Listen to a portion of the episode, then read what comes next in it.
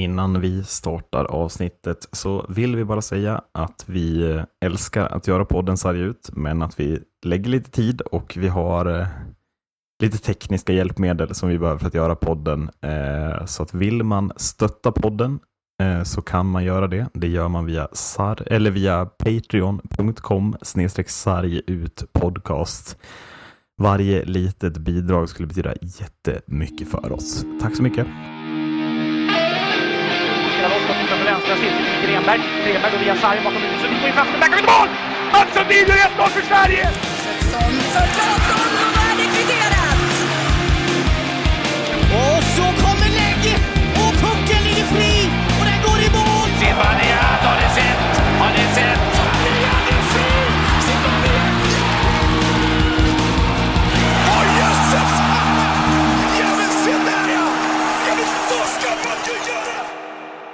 Vi börjar avsnitt 128 av podcasten Särj ut Marcus med att skänka våra största kondolenser till nära och kära till Adam Johnson, den före detta SHL-spelaren som på det mest tragiska sätt förolyckas efter en eh, väldigt, väldigt olycklig situation i den engelska ligan under lördagen.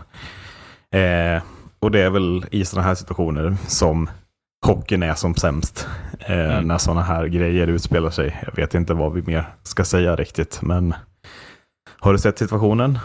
Ja. Kände du att det var ett bra, var, var det en bra idé tyckte du att se den? Jag känner att jag ångrar varenda sekund jag har tittat på den ja. hittills. Det är verkligen, Ja, tyvärr. Alltså, ja. det, det, är så otroligt sorgligt och så otroligt mm. tråkigt att det ska ske på det här sättet. Oavsett hur det sker så är det ju liksom eh, Ja, sen var det, det var väl oundvikligt att eh, i och med att det dyker upp också eh, på sociala medier. Tyvärr ja. också. Man, man önskar att det enda som fanns på sociala medier var highlights från hans karriär, känner jag. Mm. Att eh, det här är ingenting man behöver se. Eh, för det är bara ett totalt mörker från start till mål och man mår piss när man har sett klart det. Liksom. Mm. Eh, ja, men liksom 29 år, han är lika gammal som dig, gör det mm. han älskar och det slutar på det här sättet. Det är liksom, det, det, går ju inte att landa i något annat än att det är total tragedi.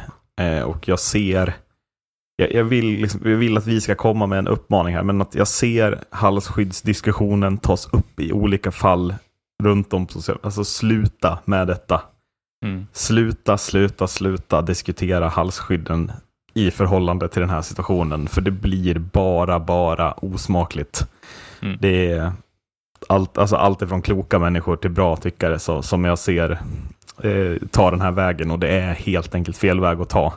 Jag vet inte hur mycket jag kan förklara kring, kring varför, men jag förstår att man direkt tänker på det och att det är en diskussion som är uppe på tapeten, men man får inte koppla den diskussionen till den här situationen och till den här personen, för det blir bara fel, vill jag uppmana.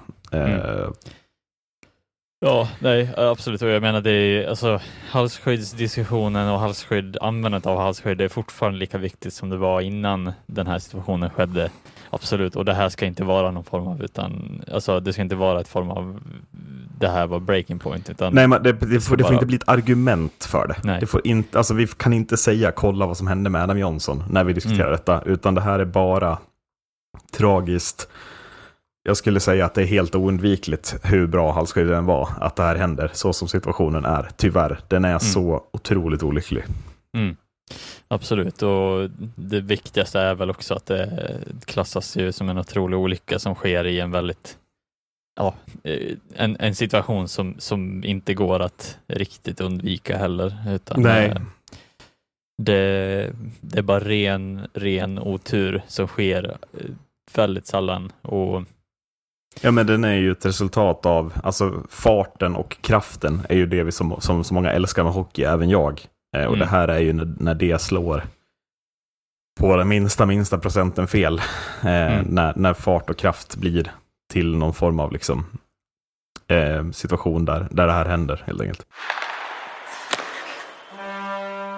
Ja, Marcus. Mm. Vi spelar ju in på söndagar. Mm. Och det gör vi av den enkla anledningen att då hinner vi få alla matcher till oss. Det är tors eller onsdagen, torsdagen, fredagen, lördagen. Fullsmetad med Sveriges två högsta hockeyligor.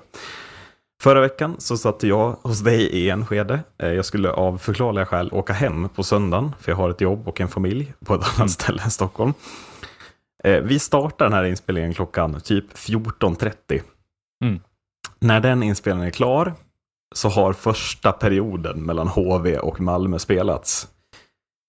Eh, och det står då 0-0. Ja. Inte mer med det, tänker vi. Eh, blir det något speciellt så får vi ta det nästa vecka.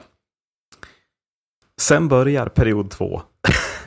och sen en och en halv timme senare så står det 0-8 på resultattavlan i Kinnarps arena. Och det är väl några av de starkaste bilderna man skådat. De här bilderna på supporterna som slår sönder taket på båset, som skriker ner, som omhändertas av alltså, vakter. Och vi sitter där och känner att eh, ja, här blir vi sist på bollen, men här sitter vi. Och vi kan ju inte inte prata om HV71 och starta med den här lördagen, tänker jag. Utan vi får Ja. ju börja här. Eh, ska du beskriva liksom hur vi, vad hände i den där soffan där vi satt och, och i liksom lugn och ro såg Malmö göra åtta mål på 30 Mm. minuter? Ja, det var väl, eh, alltså vi satt väl med öppna munnar och bara, vad Ja. är det här för haveri? Fullständigt haveri Mm. eh, var det väl som vi, vi fick skåda. Vi hade även eh, några bekanta som också dök in på den här matchen. Precis, skulle och, och tillsammans med de bekanta kommer ju också med tio minuter kvar i sista perioden. Ja, Och det som utspelar sig de sista tio minuterna. Ja. och där är det personer, de är inte särskilt hockeyintresserade. De har inte Nej. sett många SHL-matcher i år. Men när till och med de sitter och bara, men vad gör de? ja, och vi så, ja, vi vet inte vad vi ska säga riktigt. Det är det När André Pettersson slår bort, vad är det, 06? mm, passar Anton Wahlberg som är fri. Och det följs upp av 10 sekunders ishockey innan Janne Kåkanen skickar in 07. ja, Där och då känner man ju att när, när var ett SHL-lag så här mycket på avgrunden senast? Alltså jag kan inte minnas ett lag som var längre ner i avgrunden än vad HV var just de 10 sekunderna när lagkaptenen och bästa spel, liksom spelar fram. Följt av 10 sekunders anfall och pang mål. mm. Ja, och det, det, det är väl också, alltså det är så fascinerande det här med, eh, man, man slutar aldrig förvånas över hur viktig psykolo, psykologin är i ishockey också eh, och hur mycket det kan spela roll i, i ett, alltså så här, ett sånt läge där man ligger lite under och där man ligger lite i fel på fel sida liksom. Eh, och även till och med den spelare som kanske har varit den enda ljuspunkten som HV71 någon har kunnat stötta sig emot. Står och slår en, en passning, alltså en riktig indianare i egen zon efter att ha släppt in 5-0 och sen ger bort 6-0. Och man ser bara att det är, det är ett totalt mörker i hela, hela föreningen, hela klubben, hela liksom, ja men spelarna också, att man märker det hela vägen på isen att det här är någonting som, som var länge sedan man, man skådade ur, ur ett sånt haveri. Sen är det klart att man kan alltid ha plattmatcher, men det här är ju liksom ingen tillfällig plattmatch, utan det här är ju bara Jo, det här är ju mer än en platt match. Alltså det här Ja. är ju... Jag, jag, det, det finns liksom, om man ska titta på, på steg på skalan så finns det ju jättebra match och jätteusel platt match. Men Ja. det finns ju stundtals också steg under och över de här matcherna. Ibland så ser ett lag ut som ett NHL-lag, alltså, och ibland så är det på den här nivån att man säger, ja, men det, ett platt match räcker liksom inte. Det här är något mer. Det här är, det här är en hel förening som går under, under tio minuter. Alltså där, där i- ingenting är bra. Alltså det spelar ingen roll. Ingen bryr sig om att man är 200 miljoner plus. Ingen bryr sig om att man har familj hemma. Utan där och då så vill bara en hel arena eh, man man vill bara gå under där och då. Ja. På ett sätt som är så himla, himla mörkt att se. Alltså, att man, alltså vi sitter i den här soffan och mår dåligt, upplever jag. Mm. Sen om det hade att göra med att vi hade druckit på fredagen eller inte, eller om det är blandning, men det, det, alltså jag mår psykiskt dåligt av att se HV utsättas för det här, och framförallt deras supportrar. Det är liksom, Mm. ja, jag, vet, jag vet inte hur, en människa, hur man kan hämta sig från det. överhuvudtaget. Nej, alltså det är så otroligt starka bilder. Man märker hur, hur missnöjda supportrarna är med den här typen av ledarstab och, och med den här typen av sportchefsarbete också, lär det väl vara. Ja, och, och jag vet inte hur du tänker, men här, de här supportrarna som man får bilder på, i ögonen så är det ju inte, det är liksom frustration, det är missnöje. Mm. Ja. Men det, det, är också, det är också personer som, de, det, det här betyder så mycket för dem att de liksom de vill bara lämna sin kropp och försvinna från jordens yta. Alltså de är också i totalt liksom, upprorstillstånd på ett sätt mm. som, alltså de kan inte kontrollera sig själva. Det blir bara en härdsmälta för dem också som är, mm. ja. Ja, och då är, då är det inte ens så att det här var någon form av match som var avgörande för att HV71 skulle åka ner eller det här var en match som var avgörande för att de kommer att komma sist i den här tabellen eller det kommer, alltså det var ingenting som var avgörande på något sätt utan den här mm. serien är i full gång. Den är ju fortfarande knappt spelad i, ja, så här, vi har inte ens kommit till hälften. Nej, och, exakt. Och, och det supportrar som är så missnöjda över spel över, över allt i hela laget så att de står och slår på, som sagt, plexiglaset på taket på plexiglaset ovanför tränarens huvud. Mm. Och det är liksom deras egna alltså säkerhetsvakter för hemmaarenan som drar, släpar bort dem ja. bara i syfte att liksom ta undan dem från situationen så. Eh, det är nog sällan man har sett, mm, mm, eh, eller om ens någonsin, man sett den typen av missnöje. Jag kan inte, jag kan, jag kan inte minnas någon någon mm. gång jag har sett det här mörkret. Det kan jag verkligen inte. Nej. Eh, på söndagen då, efter. Eh, vi ska väl också säga, ja men Thomas Montén står ju i intervjun efter matchen och är så. Jag kommer köra. De får plocka bort mig, jag kör oavsett liksom. Mm. Spelkänsla, sådär. Kanske ska sägas. Eh, mm. Men det, det oundvikliga sker ju givetvis på söndagen. Det är ju att Thomas Montén får sparken. Yeah. Vad ska vi säga om det? Eh, jag vill inte sitta och ta några, vad var det jag sa, poäng. Men precis, alltså, ja, ja, Thomas Montén är för mig inte en coach som är redo att ta hand om en sån förening som HV71. Alltså, det, det är liksom inga resultat som han har att, att redovisa som är på något sätt eh, motiverar att han ska ha det här jobbet för att ta HV tillbaka till slutspel. Och mm när han nu lämnar så tror jag att det är ganska skönt för dels, eller det är nog väldigt oskönt Thomas som men det är nog ganska skönt för HV som förening att en sån som Johan Lindbom kliver in. Jag vet inte vad du tänker, men en person som vet vad det handlar om är det ju onekligen. Ja, nej men absolut. Och, och, ja, nej, absolut. Vi kan vi inte sitta och säga heller att vi, vi hade rätt eller någonting sånt, utan det känns bara tragiskt på ett sätt att, att det ja. landade i, i just den typen av man hade ändå önskat HV en, en en bättre eh, utgång i det här. ja, men i alla fall att det inte det behövde liksom. bli på det här sättet. Är ja. någonstans liksom, ja, det blev ju väldigt, väldigt, väldigt speciellt. Ja. Mm. Eh, man hade hellre önskat att de hade förlorat 2-1 matcher eller 2-0 eller något sånt där. Ha ja. någonting att, att, att känna någon form av, av eh, förhoppning om att det, kan förändras. Men eh, just den här, både för spelarna och för ledarna och för hela föreningen så känns det som att det har skadat dem ganska djupt eh, även vägen framåt, tänker jag, att, att det mm. blir väldigt mycket, det blir väldigt mycket press på nästa person som ska ta över liksom.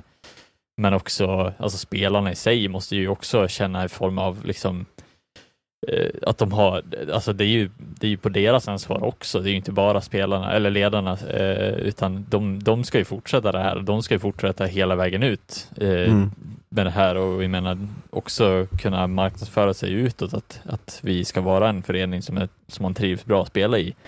Eh, det här visar ju bara än mer på hur mycket press HV har på sig att faktiskt precis. leverera eh, framöver också, inte bara liksom nu i det här läget utan och, ja. och, precis. Och, och sen det som ställer det på sin spets är ju, ja, vad väntar sen på tisdagen? Ja, mm. då ska man åka till Malmö borta. Det är ja. alltså samma lag, samma lag på andra sidan som, som mm. liksom ser till att det här händer, som väntar igen. Och det här, alltså jag upplever ändå att det här såret från lördagen, det sitter ju i, i alla fall hela veckan fram till lördagen. Men alltså det är, ja. det är 2-0 mot Malmö borta, man gör inte mål. Man förlorar sen mot Timrå borta, 3-0. Mm. Um, ja, uh, det är, ja, mörkret bara fortsätter ju. Man gör inte ens mål framåt. Det är liksom bara sitter i och, och man låter det hända. Jag vet inte hur du upplever veckan, men... Ja. ja. Nej, alltså man studsar väl tillbaka igår lite mot Oskarshamn. Får Precis, lite jag tänkte vi skulle komma till det, om vi Ja, börjar med eh, liksom, Men vi börjar veckan. väl, Ja. börjar väl med alltså, så här, ljuspunkter i som att Nick Shore lämnar, alltså så här, joinar HV71. De får ju någon form av liksom, hopp på att det kommer in Något blod som liksom. inte är skadat, ja precis. Ja, eh, och backen där också som kommer tillbaka. Men alltså Ja. mycket mer än så att, att eh, få in dem och känna Mm. att nu, nu vänder det. Ja, jag tror att det är, det är väldigt tung vecka generellt tror jag för HV när de väl kommer ifrån den, den typen av liksom eh, ja men mörker Ja. kan man Ja, bara precis. sammanfatta det. Men de får avsluta veckan med att slå Oskarshamn borta. Mm. Och det måste ju vara... Alltså det måste kännas så otroligt... Alltså, så- alltså åh, gud vad de måste ha sovit bra igår, hock- eller HV-spelarna, för första Mm. gången på en och en halv vecka liksom. Kanske. Absolut. Att eh, ja, men man fick något att gå på. Man fick vinna en match. Man fick, supporterna fick känna någon glädje. Man Mm. kliver in, ja, jag vet inte vad som väntar. Eh, Men det är ändå ja, det är två hemmamatcher som kommer den här veckan nu. Det är Skellefteå och det är Modo. Kan man hitta ett sätt nu eller? Kan man hitta någonting att gå på här? Kan Johan Lindman ha fått ordning på det? Eller vad tror vi? Mm. Ja, alltså han måste ju försöka vända på det ganska snabbt och få, få en liten boost in i, i de första ma- matcherna efter det här. Nu är det ändå så här, man kan ju inte förvänta sig att han skulle gå in första veckan heller, att bara vända på skutan direkt. Nej. Utan jag tycker att man tar det här första steget i att man har slagit Oskarshamn och sen går Kan, vidare. kan seger mot Oskarshamn bli vändpunkten? Är lite det jag vill. Alltså tror du att det här kan bli... Kan man sätta ett stort kors över starten och nu så börjar man leverera? Eller kommer vi fortsätta se HV hålla till i de nedre regionerna? Vad har vi att vänta här liksom? Alltså, jag tror att man måste, man måste vända det här. Alltså, det, Mm. det, det är väl där det är. Eh, och sen gäller det att fortsätta jobba med den mentala bilden. Alltså, för att jag tror inte det handlar så jättemycket om, om att man har ett för dåligt lag, utan det handlar mer om att man bara har man har inte satt, man har inte satt, eh, man har inte hamnat där man vill med spelet, man har inte hamnat där man vill med Man har inget självförtroende heller ju, Nej, givetvis. ingen självförtroende och, och samma sak sitter det även, inte bara med självförtroende, utan sitter det även en liten, en liten gubbe på axeln eh, hos, hos de flesta spelarna som säger att gör inte fel nu, eh, så blir det ju som André Petterssons fall, att även Mm. de bästa kommer att göra misstagen som blir förödande för den här Ja. typen av, av matcher och jag tror att det är där man måste liksom, man måste sätta sig ner, man måste ta det för vad det är eh, till att börja med och ta alltså, små steg hela tiden framåt för att liksom bara förbättra, förbättra, förbättra och till slut kommer det trilla in poäng, Mm. tror jag i alla fall. Eh, för att man kan inte, man kan inte bara ho- hoppas på att borsta av den här bara så här och sen så gå vidare till att vara ett topplag, utan man Nej. måste successivt jobba varje match för att vara liksom den bästa versionen av HV71 som man kan vara.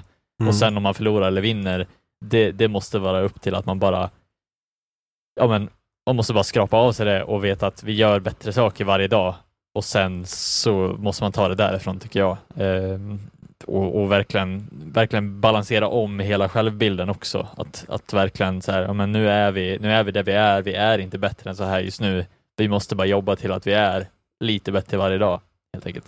Ja. Är det en slump då, att man slår just Oskarshamn? Undrar jag. Eh, nej, jag vet inte. Alltså, så här, det, det, är väl, det är väl där kanske självförtroendet kommer upp lite. Att så här, okej, det här är ett lag som vi ska slå. Eh, Ett lag Att- att som det kanske- inte heller hittar vägar att vinna. Alltså Mm. Oskarshamn, här har man alla lägen i världen att ta en jätteviktig seger. Ta sig i kapplagen ovanför. Man släpper fem hemma mot HV som inte har gjort mål på en och en halv vecka. Och där har på den veckan, vad är det? Lördag till lördag. 8, 11, 12, 13, mi- alltså 0, 14 i målskillnad. Mm. Jag vet inte om jag tror att det här är en särskild slump. Jag tror att Oskarshamn är i en position där de har också svårt att lämna bottenträsket. Jag kommer inte ifrån det. De kommer att hamna botten tre och sen Mm. hamna mycket om lagen ovanför. Så att för HV landar jag lite i att så här, mm, den här veckan som kommer nu, det är två hemmamatcher. Skellefteå och Modo kommer. Modo blir en jättenyckelmatch för båda lagen. mm. Men att kan man här visa att man har något på gång så är ju HV redo att lämna botten två. Oskarshamn, när ska de visa att de är det? Jag Mm. hittar inte det här var ju matchen där de skulle visa det och återigen misslyckas man. Det var ju samma förra gången, man slår Färjestad borta, Malmö kommer på hemmaplan och man förlorar jättelätt liksom. Mm. Visst, det kommer några segrar, jättestarkt att vinna mot förande Skandinavium, men det är för lite poäng som tas överlag. Mm.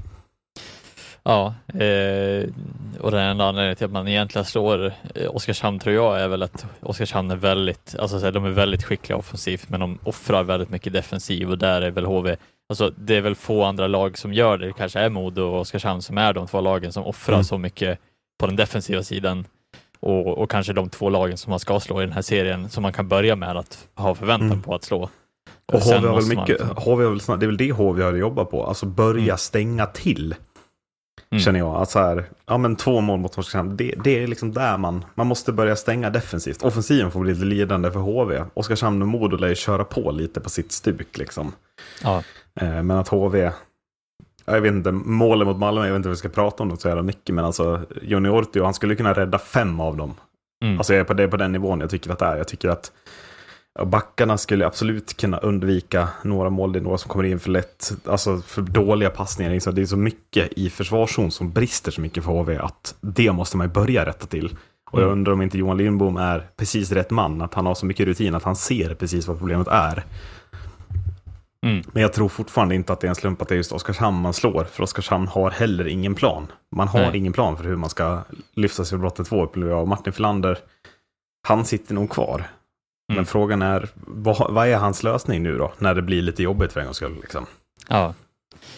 ja, nej, det är en bra fråga. Alltså, de har nog förmodligen inte så, eh, vad jag ska gissa på, så mycket budget att jobba på heller. Jag tycker att de har bränt dem på ganska bra spelare egentligen. Ja, alltså, men det kom ju in en värvning. Jag vet inte om du har sett det.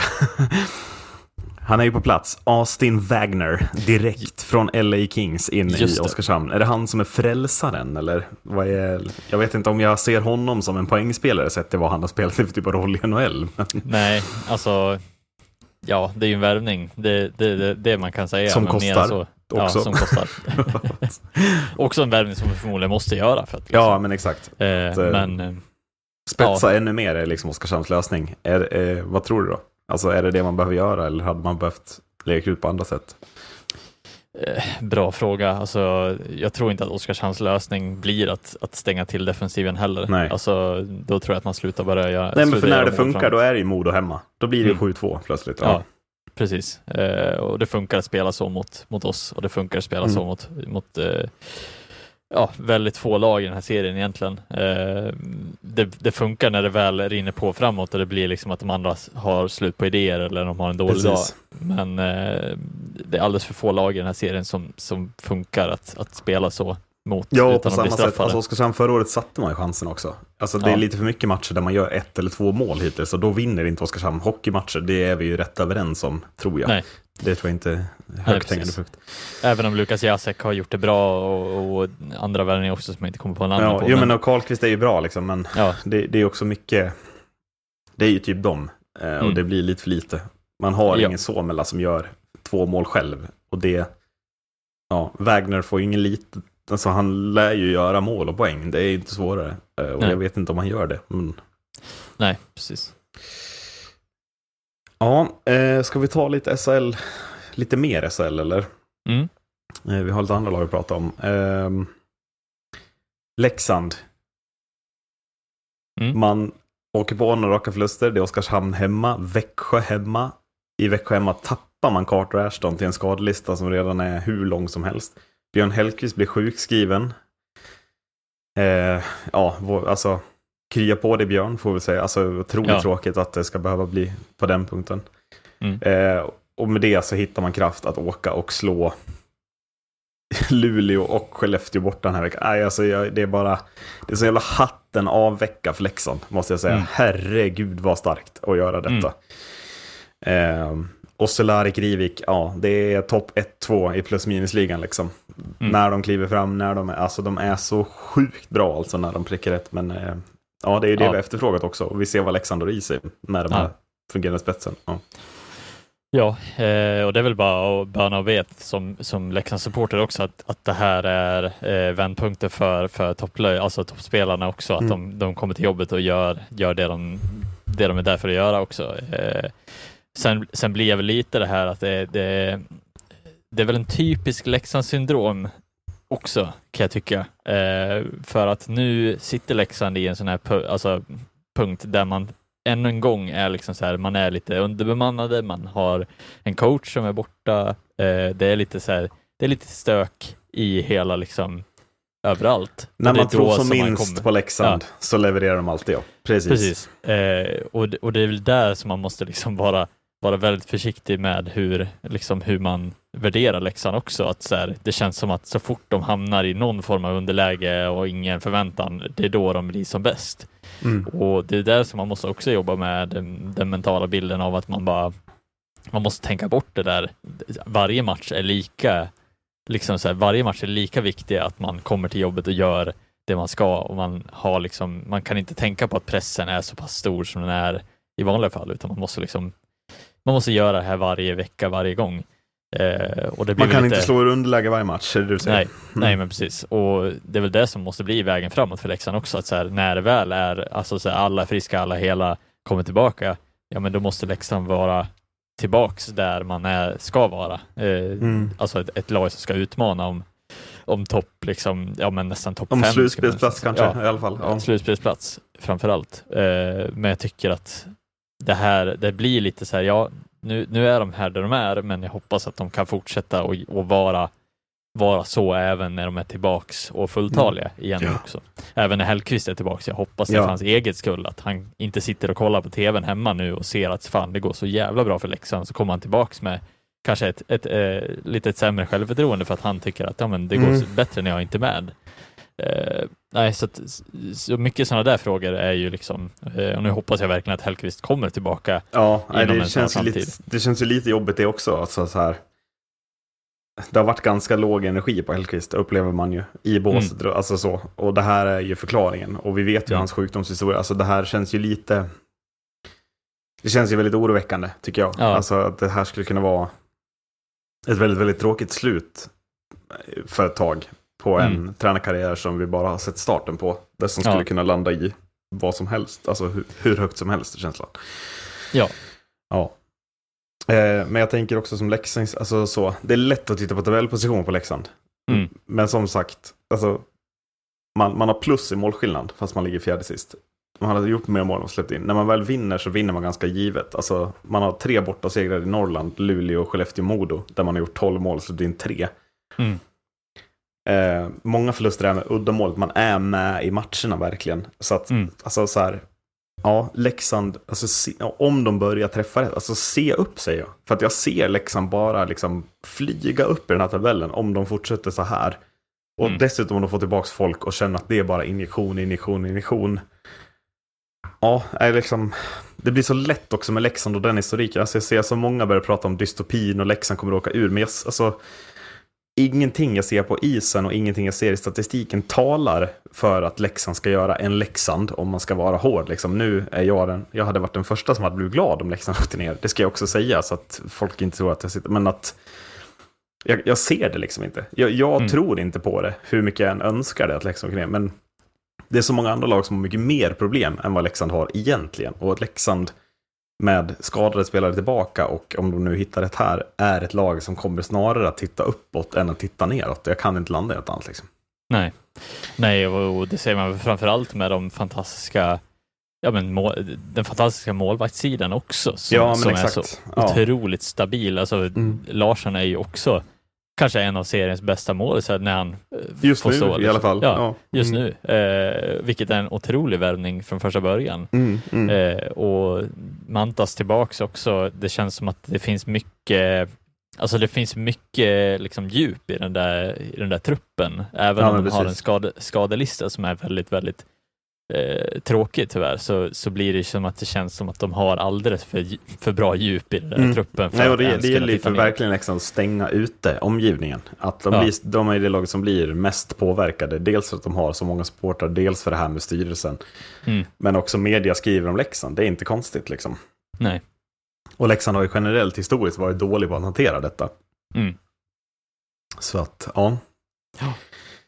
Eh, Frölunda då, på tal om viktiga segrar, åker till Örebro och vinner efter, jag vet inte hur många, eller liksom där spelet har sett ganska dåligt ut under Mm. längre tid. Det är väl sen Linköping borta, eller kanske innan det, när man förlorar mot Modo borta. Man tar någon seger, man vänder mot HV hemma, man lyckas vinna mot Färjestad borta, men spelet generellt från det att man förlorar mot Modo borta tycker jag ser extremt bristfälligt ut. Och det är några förluster där, Skellefteå, Linköping, Växjö, där man alltså inte gör mål och förlorar med 3-0. Som känns sjukt. Alltså att den här måste ju också, m- m- seger mot Örebro under lördag måste ju bli vändpunkten för Frölunda för att inte de också ska bli, hamna i riktigt jobbiga situationer tabellmässigt.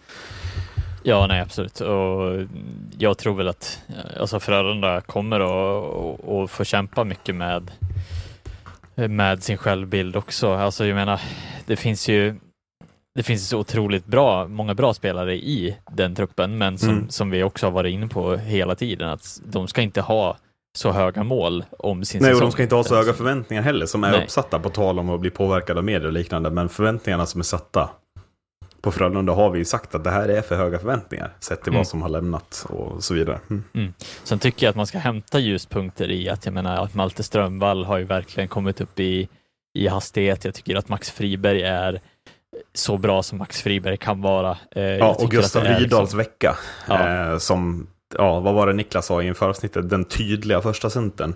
Ja, Han är ju, den här veckan visar ju han en nivå som håller högsta, högsta SHL-klass, tycker jag. Ja. Eh, med det han bidrar med. Så att, ja. Mm. Håll i. Gustav. ja precis. Nej, men, och, och jag menar, in Innalas frånvaro så blir ju det här otroligt viktigt att, att andra steppar upp och, och Mm. tar plats. Och, och det tycker jag man gör, eh, gör mera nu liksom med, med spelet som har varit lite fram och tillbaka. Så jag tror att Ja. är, det, är det någon som är rutinerad nog att liksom kunna, kunna vända på sån trend så är Roger Rönnberg den perfekta coachen att kunna ha där i, i, Ja, men verkligen. i, i, i, liksom, i båset. För att alltså, med rutinen och med lugnet som, som Roger Rönnberg ändå inger i, i den här eh, kan man kalla minikrisen som har, som har varit över de här matcherna så, så känns det som att jag, jag ser inte heller att föräldrarna ska ha något form av orosmoln över sig överhuvudtaget. Eh, och sen, jag menar, åka och slå Örebro, det, det gör man ju liksom, det, det får ju lite mera eld i baken Mm, tror jag på mm. Frölunda också, att få lite självförtroende tillbaka också. Ja, nej men och, och grymt viktigt för Frölunda att en sån som Lasse Johansson också kliver fram. Det har ju varit, jag tycker Lasse, det är väl en av de största flopparna. Alltså Frölunda Mm. har släppt in väldigt mycket mål och det är många skott där jag tycker att Lasse Johansson, det är lite Anders Lindbäck-syndromet på, på Lasse Johansson. Att så här, men rädda bara. Vad gör Ja. du liksom? Det, vi vet ju nivån. eh, att så här, mm, Mm. Kan han Nej. komma tillbaka och verkligen rädda lite puckar och verkligen vara superstabil så tror jag försvaret också kommer väldigt må, må bra väldigt av det i Frölunda för att kvaliteten där och pengarna där behöver vi ju inte. Det är ju in, ingenting som är, men jag menar Tömmernes, Folin och grabbarna, det är, det är ju liksom inga dåligt betalda spelare och vi vet kvaliteten de håller. Så att kan de få lite trygghet bakåt och släppa in lite färre mål så kommer ju det bara ge dem kraft att bli också, hjälpa till i offensiven för Frölundas del.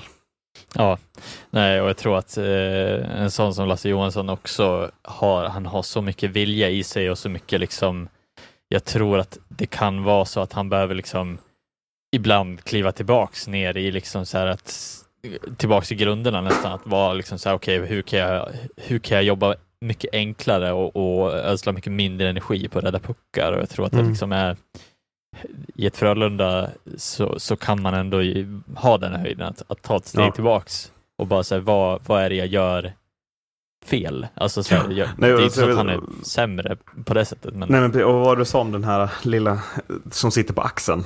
Jag ja, upplevde den här gubben. Den här lilla gubben, att, att Anders Lindbäck och, om vi nu kopplar det till Brynäs, men Anders Lindbäck och Lars Johansson har lite samma gubbe som sitter Mm. och berättar, ja men rädda nu då. som Mm. gör att de bara räddar mindre puckar än att de Mm. räddar fler. Liksom. Ja, och så går man, i, går man in på isen och man tänker att jag ska ta i ännu hårdare. Men det kanske så- inte är där svaret är egentligen. Nej men exakt, och så kanske har man otur börjar matchen med så, ja, det blir två mot ett läge, superbra pass och omöjlig puck att ta och så blamear man sig själv att ja, men den Mm. borde jag räddat fast man inte borde det och liksom kan inte gå vidare till rätt situationer utan, Mm. utan ehm, bara fastnar i vad, alltså att man inte räddar utan att man istället fokuserar på nästa puck och att nästa puck ska jag ta hela tiden. Mm. Som de målvakterna som är i form ska göra, som glömmer Mm. varenda puck. Utan bara Ja. tänker på nästa puck hela tiden. Att det är Ja, så en bra målvakt eh, mår bra. Mm. Eh, slutligen SHL då, Rögle. Mm. På tal om kriser. Ja, ja, nu har HV löst, eller hanterat sin kris, Frölunda sin kris, Leksand sin kris, Rögle, största krislaget skulle jag säga just nu. Mm. Ja. Och hur Ja. får man bort Abbott? Inte fan är det brorsan som sparkar honom, det kan jag säga. Nej. Nej, det, det är en bra fråga och, Ja. och, och en diskussion som har dykt upp mer och mer under veckan och under, eh, som jag har hört lite till och från, att eh, Abbots börjar vara ifrågasatta eh, även utifrån. Mm. Och ja, det är frågan om, om det är det som blir eh, slutligen den den punkten som man landar i, att det är de som kommer att behöva ryka eller om det är en, en, eh, en värvning likt HV och Oskarshamn eller vad det nu än blir. Mm, Men mm. eh, jag ska gissa på det, alltså det sistnämnda är att det kanske kommer en värvning som blir eh, vändpunkten, men Mm. ja, i slutändan, hur långt tålamod har man? Eh, Det, och och framför allt, om vi, om, vi liksom, om vi bara tar Rögles lines framåt. Tambellini, Mm. Abols, Everberg, Riley Sheen, Simon Ryfors, Anton Bengtsson och sen eh, Pettersson, Ferguson, Sundsvik. Då har jag inte ens nämnt Daniel Svar och Linus Sandin som är skadade eller borta den här matchen. mm, Och den här forwardsidan med den här kraften har gjort 27 mål på 14 matcher. Man snittar alltså inte ens två mål per match. Nej, tror fan inte man vinner matcher. Ja. Liksom, alltså så här, något är ju riktigt, riktigt fel. Och det är inte en slump att Rögle släpper in det där målet mot Färjestad i lördags med Nej. mindre än en minut kvar. Det är Nej. helt, helt enligt plan att det målet ska komma. För att Rögle behöver hamna i krisen. De behöver Mm. hantera den. De behöver ta obekväma beslut. För att nu går det inte att lullulla med Ambots och tänka att allt är frid och fröjd längre. Nu är det, eh, förra säsongen bara fortsätter fast ännu sämre. Och Mm. Rögle är inte ett lag som kan ligga tolva, sett till vad de betalar för sin trupp och sett till vilken off, alltså spets, framförallt offensivt, som finns i den här truppen. Mm. Så att, alltså, obekväma beslut behöver tas. Men nu har man satt i situationen att den som är sportchef, det är hans tvillingbror som tränar. Det Mm. kommer inte att gå att sparka bara tränaren, utan man Nej. måste ju eventuellt ta det obekväma beslutet att Abbott is over. Liksom. Mm. Och jag vet inte om Rögle är redo som förening att ta det beslutet. Nej. Jag kan inte, jag ser inte att de är redo att ta det. Och då kan det här bli, alltså det här kan bli riktigt illa för Rögle. Mm. Eh, om det vill sig, alltså för att ja, lagen ovanför börjar springa ifrån. Det är fyra poäng upp till Modo och det är play-in just nu. Mm. Och visst, det är 35 matcher kvar, vad fan det är. Men Mm. fortfarande.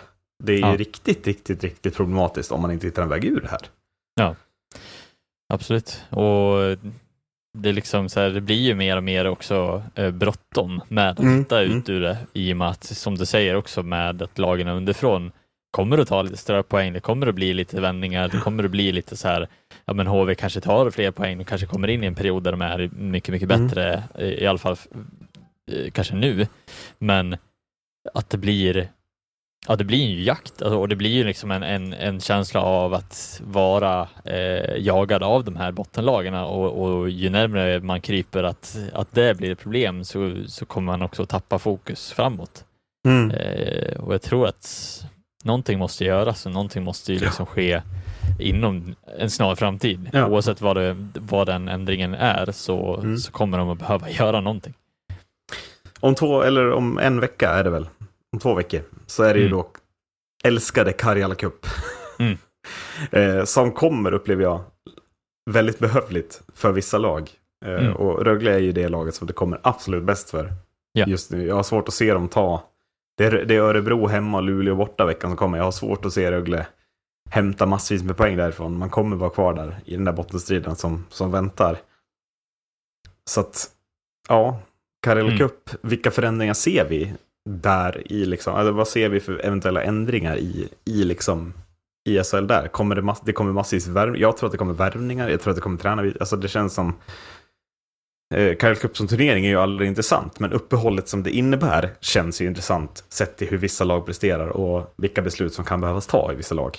Ja, ja absolut. Och, och det kan ju också vara som en, en fin liten timeout i säsongen att, att förändra Mm. spelsätt, för, förändra vad, vad det är man vill liksom göra bättre eh, när man kommer tillbaka. Det kan vara så att det bara är en, en period som man kan släppa det lite och, och jobba på, på ganska enkla grunder. Liksom. Eh, ja, hamna tillbaka lite i... Så på så sätt, det enda positiva med Karel Cup, ja, det är ju att man, kan, man kan komma tillbaka som lag kanske. Eh, men samtidigt ja. så kanske man förlorar några spelare från träningarna mm. eh, som kan hända. Men, ja. Vi utlovar givetvis genomgång av den extremt erigerande Karel Cup-turneringen nästa vecka, eller truppen till den. Eh, just nu tar vi en bumper. Vi fortsätter väl på 08-temat då. Derby ja. Djurgården-AIK. Du såg det, tror jag, mm. i onsdags. Jajamän, det mm. gjorde jag. Var du på plats? Nej, det var dyra Nej. biljetter. Ja. det var otroligt dyra biljetter. ja, men fullsatt var det, ja. eh, oavsett vad. Mm. Eh, och ja, jag tänker att det intressantaste är ju att fortfarande tackla lagen Djurgården-AIK och hur de hanterar den här matchen, också, eller så vidare. Men eh, Djurgården vinner det här derbyt. Man gör det med, jag tycker man är värd att vinna, kanske. Mm. Ja. AIK får bli arga på mig om de inte tycker det. Men jag tycker Djurgården är det bättre laget. AIK lite för små igen mot mm. ett bättre lag, kan jag tycka. Eh, vad kände du? Eh, nej men otroligt, otroligt kul. Alltså, om, om, vi ska bara snabbt benämna hur sjukt det är att två lag som ligger i ganska dålig fas i en hockeyallsvensk tabell, tabell kan fylla Globen mm. på det sättet som man gör och, och den inramningen som man har är ju otroligt. Och sen är det väl lite som jag kan känna eh, och de, de problemen som vi har belyst med båda de här lagen är att hur kan inte de här spelarna vara mer motiverade varenda match jämfört med Precis. vad de är nu i veckan. Alltså för mm. att oj, vilken, vilken annan typ av aura som båda lagen kliver in i här. Mm. Givetvis blir det mycket mer adrenalin när det är 13 000 pers på, på läktaren. Ja, och Men, man vet ju vad det betyder i den där stan om man vinner. Ja. Alltså det är ju supporterna, alltså ja, är du djurgårdare så hela veckan är ju magisk och AIK ja. tvärtom såklart. Men Precis. Mm. Nej men och, och det blir väl också så en, en, ett wake-up call för, för de båda lagen att så här, fan, vi kan spela så här bra eh, när vi vill göra det. Varför kan vi inte göra det mot alla andra lag också? Mm. Eh, så jag tycker verkligen att det, det, sätter någon form av liksom frågetecken på, på båda lagen. Hur ska, vi, hur ska vi lyckas motivera spelarna till att spela så här bra hockey varje match eh, under hela säsongen och resten av säsongen? Ja. Um jag skriver ju också bettingtips för sidan eh, speltips.se som kan få en otroligt obetald reklamspot här. Eh, men jag har då, jag ska skriva Almtuna-Djurgården inför fredagen sen Marcus. Mm. Och det rimliga är ju att man tänker att ja, men Djurgården kommer säkert från derbyseger. Ja men de ska, de bara vinner här. De, nu bara vinner de liksom. Och ändå när jag sitter där och ska skriva torsdag kväll. Mm. Hela min kropp skriker. Nej, Almtuna kommer vinna den här matchen. Mm. Hela min kropp, alltså det, liksom jag känner när jag skriver tipset, nej det, det fan mina läsare, alltså ah, betta på Almtuna på fredag. Mm. Och det är ju precis det som sker. Mm. Man kommer från 13 000 i Globen till 900 i Gränbyhallen. Och det är som att det här, den här, det här derbyt, det har bara varit en helt egen flytande organism som knappt ses som, alltså det är knappt en ligamatch. Det är, något helt, alltså det är bara en match som är viktig att vinna mot ett lag mm. och så inför massa publik. Och sen är man tillbaks i den serielunken och man kommer till en match som att ja, men det här borde man vinna om man vill vara med i toppen av tabellen. Och Djurgården åker dit. Och är ju, förlorar ju helt rättvist mot ett Almtuna som vars insats inte ska på något sätt förringas utan det är en jättebra match av dem. Men det är så jävla givet att Almtuna ska vinna den här matchen. Mm. Och Djurgården kommer ju snarare, alltså jag börjar landa i att alltså det här problemet är ju så otroligt utbrett i truppen att man kan ju inte jag kan inte tro något annat att Djurgården kommer liksom få sikta in sig på play-in typ. För att man hittar ju inga vägar att motivera sin trupp. Ens när man har vunnit derby att åka och vinna nästa match tydligen. Mm.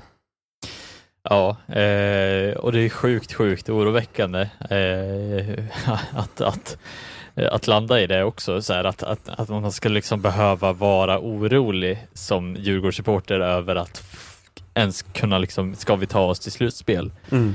Eh, där är inte liksom, där är inte fokuset som Djurgården bör, eh, bör ha heller, utan eh, ska man ta sig hela vägen, då är det liksom, mm. då är det fråga om en topp tre för att få en bästa för, Och det här är ju bara en tidsfråga, snart ekar hovet tomt när Djurgården spelar också.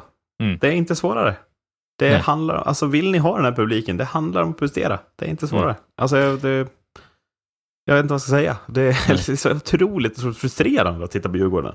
Mm. Hur välbetalda spelare kan vara så dåliga mot mm. liksom inte bra motstånd. Alltså inget ont om Almtuna, men det är ju Almtunas bästa spelare tjänar ju liksom inte ens hälften av vad Djurgårdens tredje line tjänar. Det är på den nivån liksom. Mm. Ja, nej, eh, otroligt oroväckande för mm. eh, framtiden också för Djurgården och där mm. är väl också en fråga om vad, när kommer nästa nästa skede liksom i vad, vad är det man ska göra för att förändra förändra någonting för att nu känns det som att det börjar vara lite så här, ja man har, man har väl alla byggstenarna på plats som man bör ha för att kunna vara, vara ett bättre lag. Framför, mm. alltså, framförallt för att kunna vara på slutspelsplats hittills. Och det, jag tycker bara att man har vaskat bort eh, en hel del mängd matcher som bara ja. känns otroligt, otroligt dåligt. Mm, mm. Man får inte ut det, det man vill av, av spelare som, som borde vara åtminstone liksom tillräckligt för att ligga mycket, mm. mycket högre upp i den här tabellen. Börjar ju också tisslas och tasslas, jag tror det var podden Ringside med Lindberg och, och Söderström och gänget som det börjar att det tisslas och tasslas som att det är liksom Garpenlöv har tappat omklädningsrummet. Eh, mm. Och ja, det känns väl rimligt liksom. Men vad är lösningen på det då? Kommer det en ny tränare i Djurgården igen? Mitt under en hockeysäsong? Eller vad mm. väntar?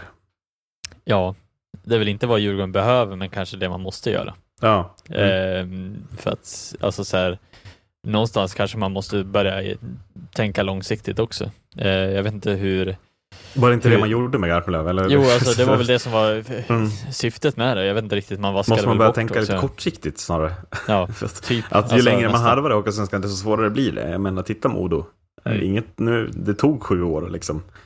Jo, ja, och då äh... hade man sponsorer och bygden i ryggen. Ett mm. Djurgården som harvar sju år i Hockeysvenskan är ett ekande tomt hovet och slut på support, eller sponsorer skulle jag gissa. Ja, nej men alltså så att det blir, det blir någonstans man kanske ska kolla, alltså går inte vägen bättre i år, ja men då kanske man måste börja sätta upp en tre, fyra årsplan liksom. Ja. För att ens kunna liksom tänka sig att det här ska gå vägen till slut. Mm. För att just nu så, så känns det ju otroligt, otroligt tråkigt att, att ett lag som har den mängden spelare, spetsspelare, med över, alltså otroligt överbetalda spelare också kanske, mm. eh, ska vara i den situationen överhuvudtaget. Och då mm. börjar man ju ifrågasätta eh, både sportchef och eh, ja, men, truppen i sig och hela, hela köret ja. egentligen. Ja. Eh, AIK då, jag känner exakt samma där måste jag säga. Torsk mm. i derbyt, man kommer ut på fredagen, sjukt revanschsug när man slår Södertälje. Wow, snyggt, bra vändning.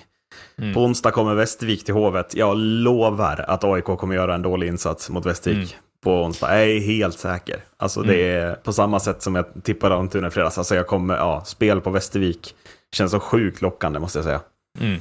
Eh, att eh, det, liksom blir, det blir bara en reaktion på derbyt, antingen baksmälla eller total revanschlusta och sen är man tillbaka i samma problematik igen, skulle jag gissa. Ja, eh, nästan, nästan identiska problem tycker jag med, ja. med Djurgården. Alltså, det känns bara som att man saknar man saknar en trygghet på backsidan. Man har en spets som inte levererar framåt eh, alla matcher, utan de, mm. de, kommer när de känner för det.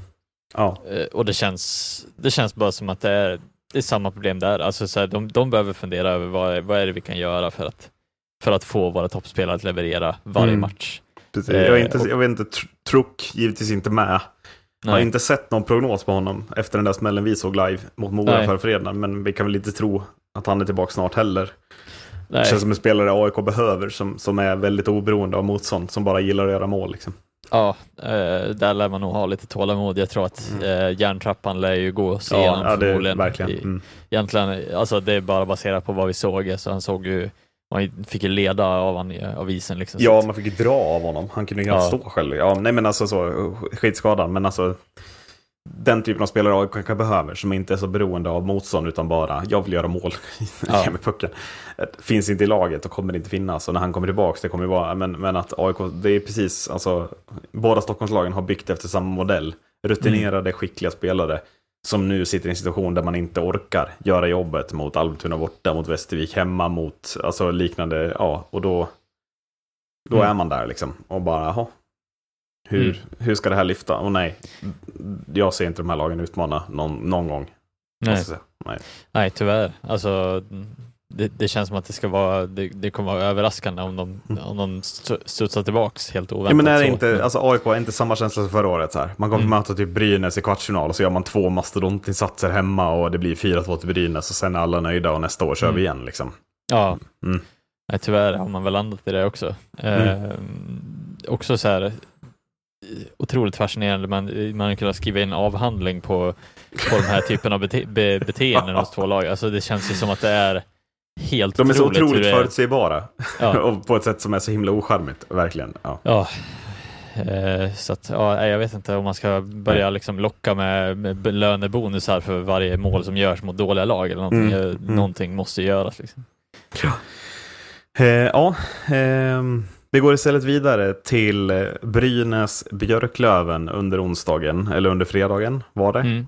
Yeah, eh, som kommer att vara finalen i Hockeyallsvenskan när vi mm. summerar här i maj. Det finns ingenting, ingenting finns det som tyder på någonting annat. Det finns Nej. ingenting som tyder på någonting annat. De här två lagen är helt överlägsna.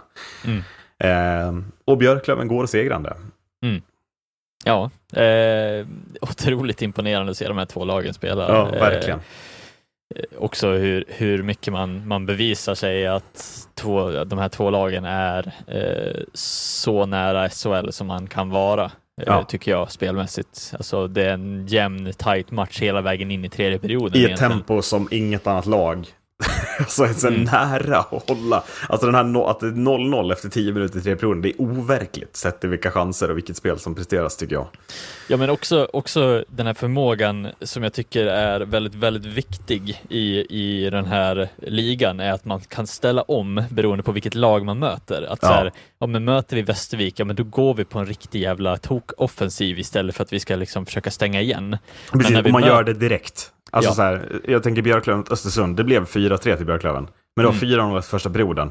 Och sen mm. är det så här, ja men bara, nu leder vi 4-0, nu ska vi bara se till att inte tappa det här. Och det är mm. inte så svårt när man leder med 4-0 och har de här trupperna. Liksom. Nej, precis. Och, och sen, sen när man väl möter Brynäs, man möter Djurgården, man möter någonting annat som är liksom snäppet högre, ja men då stänger man också igen de här ytorna för att liksom, alltså så här, man, man offrar inte lika mycket offensiv men alltså man, man har förmåga att kunna stänga igen så mm. att det blir jämna, tajta matcher, man håller ett högt tempo men man, man offrar inte lika mycket ytor.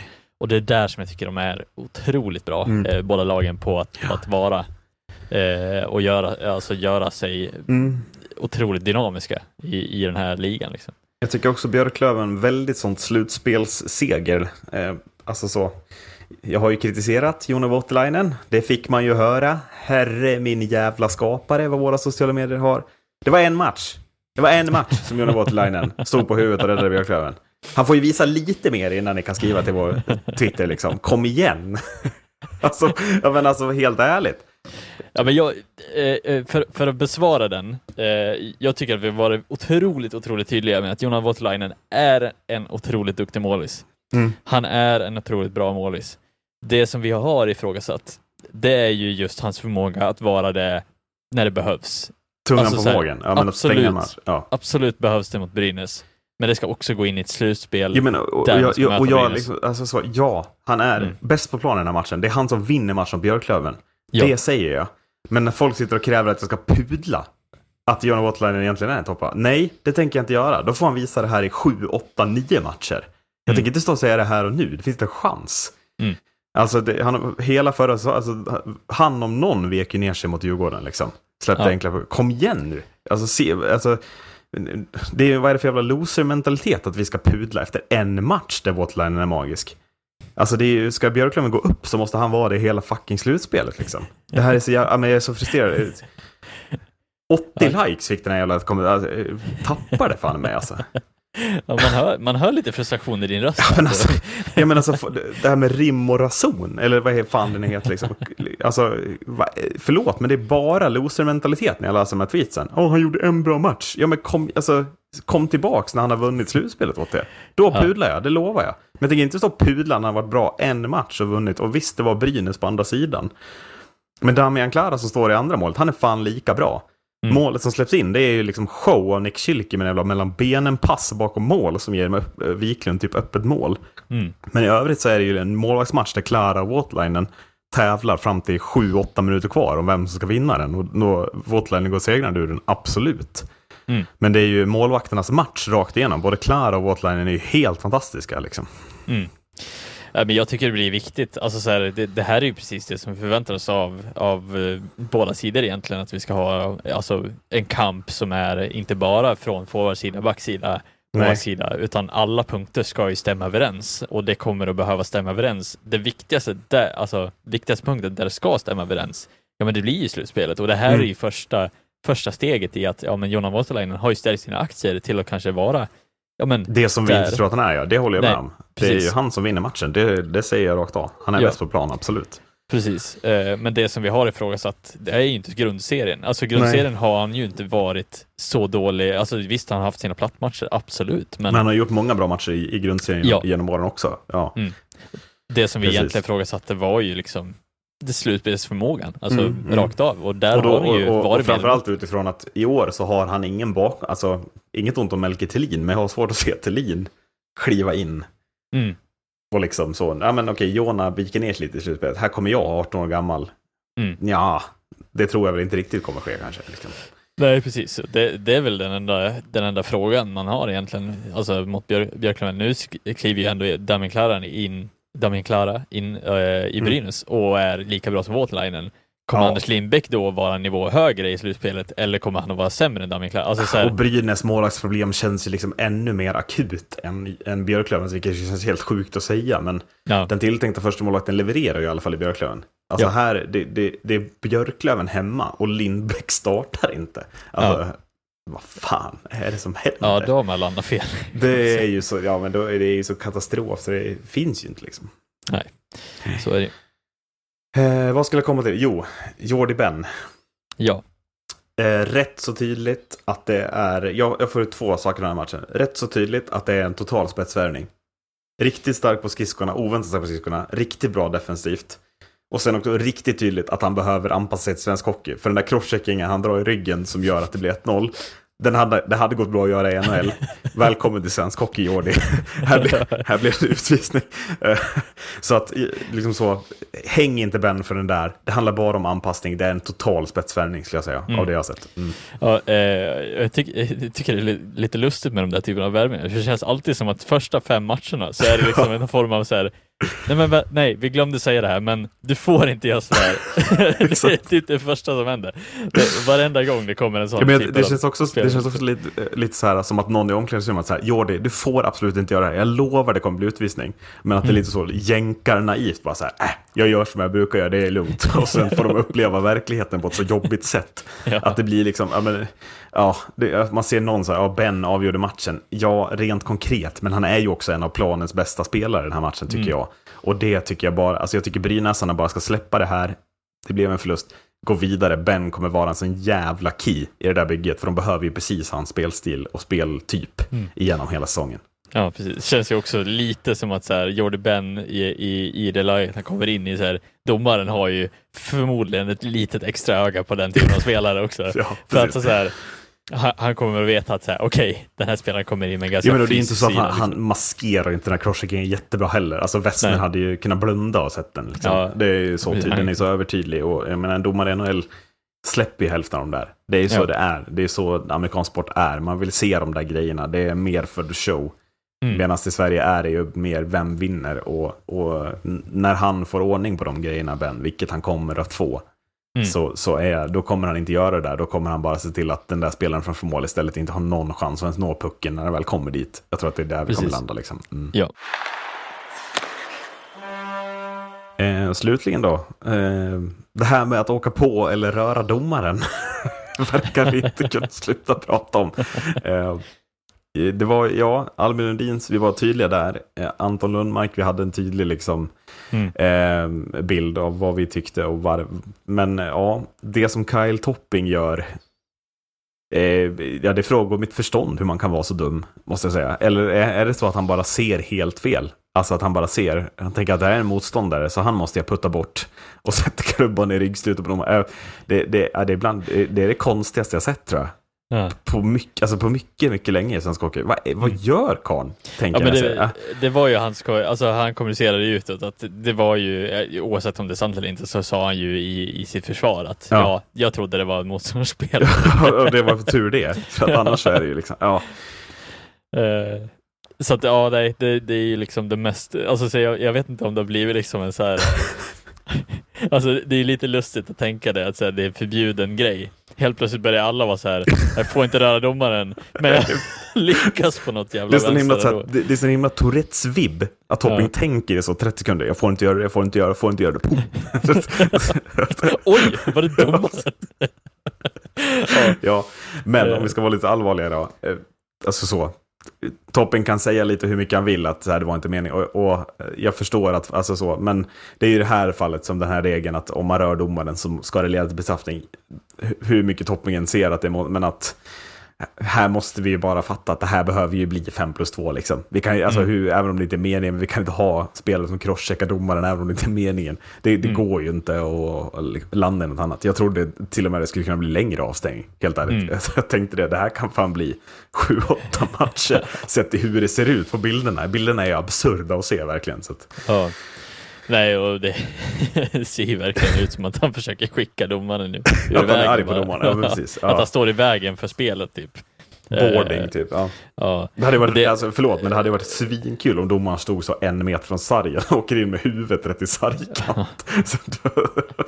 ja, nej, det hade, ju, det hade nog inte varit så kul, men det hade varit liksom... Nej, men alltså, lite, lite... Du hade också garvat åt hur absurt det hade varit om dom, gett domaren en boarding. Liksom. Ja. Jo, alltså efter, efter den histori historiken som vi har haft med domarpååkning och de här hela grejerna så känns det ju som att det är så här men det, och Topping ska sätta någon form av... Såhär, exakt, det, är det, det, som, det är det som gör situationen så otroligt absurd. Att vi har pratat ja. om det konstant i typ tre veckor. Och sen mm. när vi äntligen lagt det bakom oss, då händer det här. Ja. ja, ja. ja, verkligen. Och sen kan man ju också så här, jag, jag tycker att man kan egentligen ifrågasätta, men det, det har ingenting med den här bestraffningen att göra, utan jag tycker att själva straffskalan för hela hela momentet domarpååkning och domarabuse eh, eh, har blivit så satt för att den första har blivit tre matcher och då måste den här bli längre. Ja, eh, exakt. Mm. Så att alltså, jag hade kunnat sträcka mig till att det här ska vara en tre matchers avstängning eh, istället för en fem, om du förstår vad jag menar. Ja, men jag, tycker att det, att det liksom... blir jag, jag, tycker att det blir lite så här, hur ser man på det? Att liksom, ska man se på det med totalt allvar, så som de gjorde i Lundin-situationen, att så här, ja, men minsta lilla pååkning räcker. Mm då ska väl det här egentligen bli fler matcher. Här är det ju liksom ett spel som åker rakt fram och crosscheckar domaren. Ska man ha det med samma ögon och samma straffskala? Alltså jag tycker kanske fem är det rimliga. Jag är lite min, alltså så, högre mm. än dig. Men ser man det med de ögonen som tittade på Lundin-situationen, då är det väl här tio matcher. Mm. Om vi ska fortsätta kritisera disciplinen, vilket vi självklart ska göra. Mm. Men att om, man om det är samma ögon som tittar så blir det märkligt att det här är två matcher mer bara än Lundin. Sett till hur det ser ut, kan mm. jag känna. Eh, sen är jag glad att det inte blir mer än fem, utan det känns ja, det får han leva med. Liksom, ja, precis. Ja, det var ett ärligt... Men förstår du vad jag menar? Ja, att ja, här, om, du, om du hade haft samma ögon som du hade på Lundin-situationen. Dina ögon sa ju absolut ingenting på Lundin, ja då är det här tre matcher. Men om mm. du tänkte på Lundin-situationen som DN tänkte, ja tre matcher. Mm. Hade du verkligen bara tagit fem då? Eller ja, har, de också, har de också lärt sig lite av medielandskapet och kritiken de fick? Ja, att de blir påverkade av det. De låter mm. de här, den här stormen påverka det här beslutet. Jag upplever att det är det som är fallet, måste jag säga. Ja, absolut. Så kan man väl dra det åt det hållet också. Eh, och ja, utifrån den aspekten, ja, med tanke på att det är samma person som sitter och tar den här bedömningen utifrån Ledins bedömning, mm. ja, då kan man ju börja ifrågasätta att ja, ska det vara längre matcher? Då kan man ju återigen matcher? ifrågasätta disciplinen med att så vad är det för, ja men den här tombolan som de aldrig kommer ifrån, tombola-stämpeln, ja, mm. här är den ju igen liksom. Mm. Ja, eh, så utifrån den. Sen tycker jag, eh, ur, ur, ett personligt perspektiv, så tycker jag verkligen att vi borde kunna se över vår straffskala här, för att det, det är som du säger, jag menar, ska den här landa i lika hård bestraffning som om du försöker avsluta någons karriär ute på isen, Mm. Eh, eller liknande, ja men då, då vet jag inte vad som är liksom, vad som är en korrekt bestraffningsskala heller. Nej, eh, nej men exakt. Då... Eh, så det beror helt på vart man studsar den emot. Mm. Hade, det, hade det varit en match physical abuse av, av domare, då hade det ju förmodligen varit rimligt med tre matcher.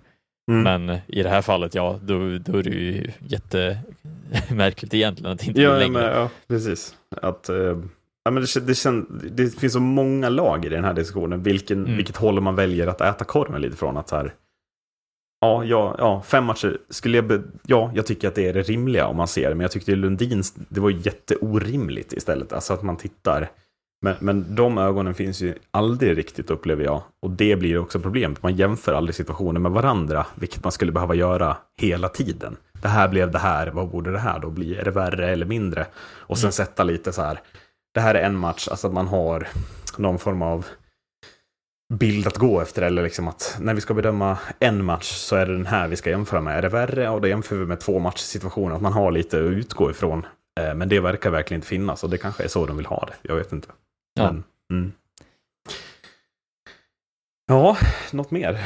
Ska vi, alltså lite hockeysvenskan i allmänhet känns halvintressant sett i matcherna som har utspelat sig den här veckan. Det var väl de två som, som verkligen mm. stack ut.